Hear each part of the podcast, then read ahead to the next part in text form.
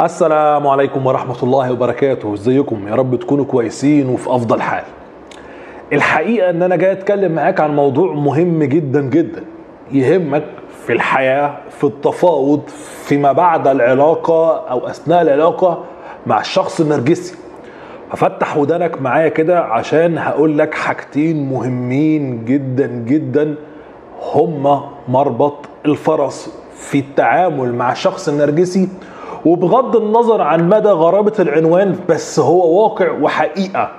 كيف تجعل النرجسي حزينا بائسا؟ عشان تجعل النرجسي حزينا وبائسا مش هقول لك حاجة. قبل ما توعدني إنك دلوقتي حالا هتعمل لايك للفيديو و subscribe القناة ولو أول مرة تشوفنا ما تنساش تفعل خاصية جرس الإشعارات عشان يصلك كل جديد. طيب كيف تجعل النر- النرجسي بائسا وحزينا. معاك حاجتين مهمين جدا جدا جدا. الحاجة الأولى إنك طول الوقت مش محسسه بضعفك واحتياجك ليه.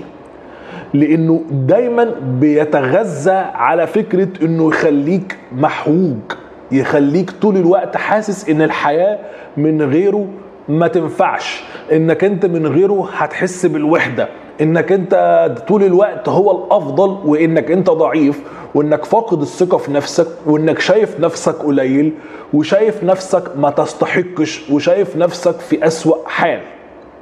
وبالتالي الموضوع كله في إيدك أنت لأن طول ما أنت محسسه إنك مش محتاج له وإنك معتد بذاتك وإنك واثق في نفسك انت كده بتحرمه من الوقود اللي بيخليه طول الوقت بيعلى عليك وبيتعجرف عليك وبينتقدك وبيأذيك وبيعمل معاك الصمت العقابي وكل الحاجات اللي هو بيأذيك من خلالها. وبالتالي لو انت في وضع تفاوضي معاه هيبقى مضطر ياخد أفضل ال- المتاح اللي هو بالنسبة له خسارة بس مش عارف يعمل إيه. ما هو مش مسيطر عليك. ما هو مش هو المسيطر على الموقف وهو اللي leading وهو اللي whatever أنت بتدور على إيه؟ هو عايز ي...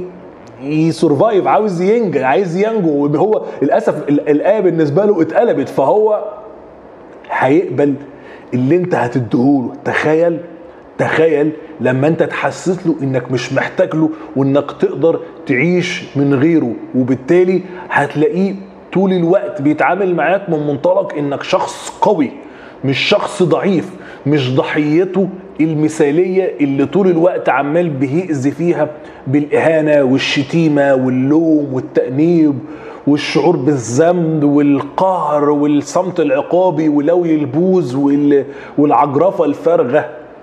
لأنه حاسس بقوتك حاسس بعزمك حاسس قد إيه إنك أنت مش خاضع ليه مش تابع مش codependent مش اعتمادي مش بتعتمد عليه. العلاقة هنا مش تبادلية. الحاجة التانية اللي تقدر تخليه بيها بائس وحزين إنك تحرمه من الدراما تحرمه من إن هو يشعر بألمك. بإنك أنت تحسسه طول الوقت إن الكلام بيمشي على طريقته. طول ما أنت واقف ومصحصح وفايق وعارف حدود الكلام ولو بتتكلم بالمنطق هتفضل تتكلم بالمنطق ولو بتتكلم بالدلائل والورق هتفضل تتكلم بالدلائل والورق. وما تسمحلوش ابدا تحت أي ظرف إنه ياخد الكلام لو حس إنك أنت بتسأله أو لو حس إنك أنت بتنتقده إنه ياخد الكلام لسكة الدراما لأنه ال king وال master بتاع الدراما والحوارات واللي آه وإزاي وأنا تعبت ويجيب لك كلمة من الشرق وكلمة من الغرب وحوارات كتير لا ليها أول ولا آخر عشان يهرب من المساءلة لأنه شايف نفسه فوق المساءلة. لأنه شايف نفسه أعلى من المساءله لأنه شايف نفسه أنت ما ينفعش تسأله وأنت ما ينفعش تكسب وهو يخسر. العلاقة معاه مش وين وين مش إحنا الاتنين نتراضى مش العلاقة معاه دايما أنا لازم أكسب وأنت تخسر.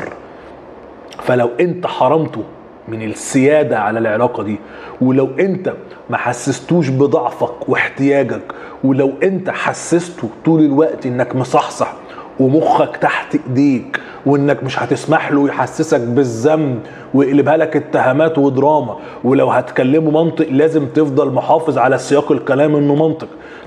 وما. ما تخلوش يحولك لمتهم.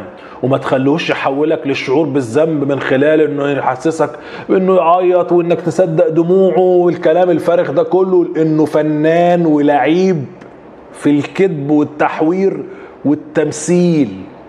ودموع التماسيح دي يلعب غيرها. فبالتالي هتتعامل معاه هتتفاوض معاه عشان تبقى على أرضية صلبة وتاخد حقك وما يغلبكش. لازم تبقى أنت اللي عارف حدودك كويس وتبقى ما تدلوش فرصة تحسسه فيها إنك أنت محتاج له.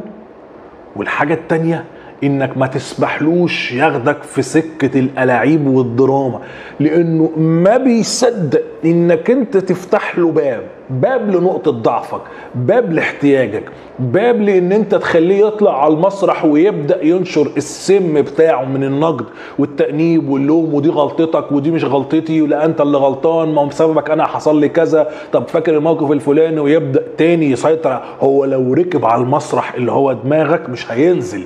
مش هينزل غير هو مشككك في روحك غير هو مخليك مصدق إنك أنت اللي غلطان وإنك أنت اللي مذنب وإنك أنت اللي مقصر. وهو يا عيني بريء ضحية الظروف ضحية غلطاتك ضحية بقى أي حاجة من الحاجات فتبدأ تتعاطف معاه. وإذا تعاطفت أهلا بيك مرة أخرى تحت السيطرة. هو عايز التعاطف ده هو عايز هفوة غفلة.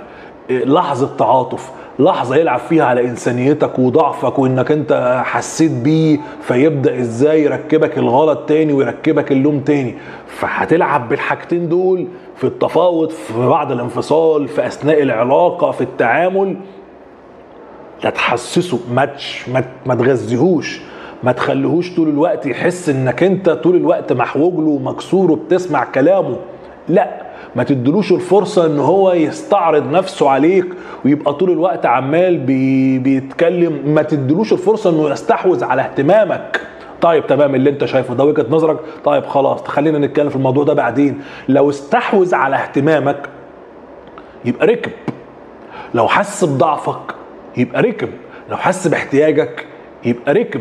لو حسست له إنك أنت مفتقده يبقى ركب. ودلدل يبقى انت لا هتحس الحاجات دي يك محرمات عشان تعرف تاخد حقك حقك تعرف تحدد العلاقة معاه تعرف تنهيها إذا عرفت تنهيها لو دي علاقة انفصال مثلا وإنت عايز يبعد عنك عشان تعرف تعيش حياتك وبينكوا عيال يبقى لازم تبعدها عن الدراما والاحتياج والضعف والكلام بتاع إيه ياخدك بقى في سكة التأنيب والذكريات وبص ومش عارف إيه وإنت السبب والولاك وأصل كان ومقارنات وضغط نفسي. لا طول ما هو مضغوط وفي موقف ضعيف هيرضى بأقل الحاجات المتاحة اللي إنت هتوفرها له إذا كنت عايز توفر له حاجة. طول ما بتديله فرصة يركب على دماغك هيستعرض ويلف ويدور ويناور ومش هتاخد منه تنفيذ لوعد واحد لأنه كذاب ومحاور وعايز بس يدخل لأي خرم لضعفك عشان يركبك الغلط تاني ويستعيد سيطرته تاني ويرجع يركب على دماغك من تاني. فدي الحاجات اللي لو انت نفذتها صح هتخليه بائس وحزين وانت تبقى في أمان.